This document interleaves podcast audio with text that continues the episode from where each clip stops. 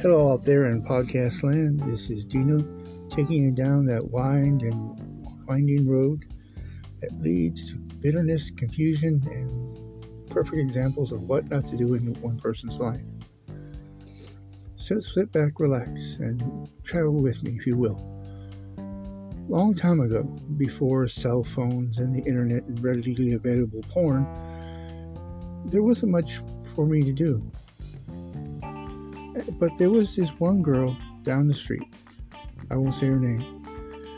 Was very pretty, thin, rather pale, long hair, huge, beautiful eyes.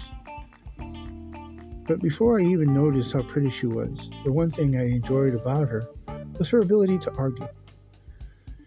No matter what we talked about, it always turned into an argument.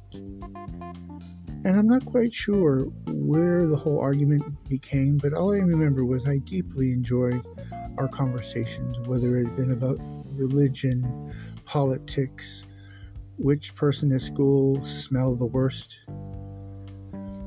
But one particular day, we were talking and we had seen this commercial on the television about Coke versus Pepsi. And I don't know what possessed her, but she asked me which one was better.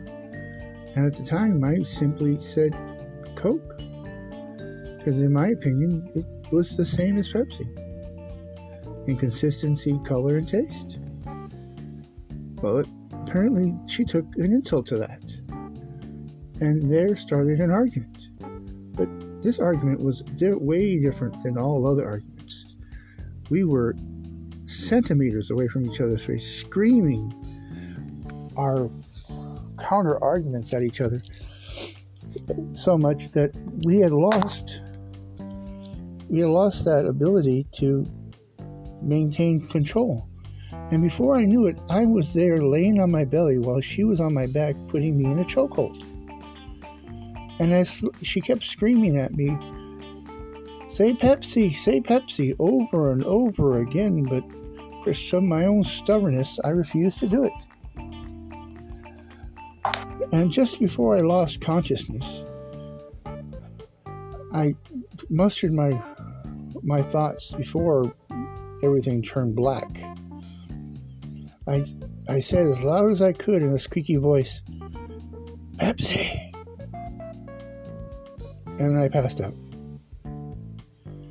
When I woke up, God knows how long later, I found out that she had drawn a really large barbershop mustache on my face with a permanent marker. And the next day was photo day at school. To this day, they still call me Walrus in certain parts of this neighborhood. Well, I hope you enjoyed the story. You all have a great day. Bye.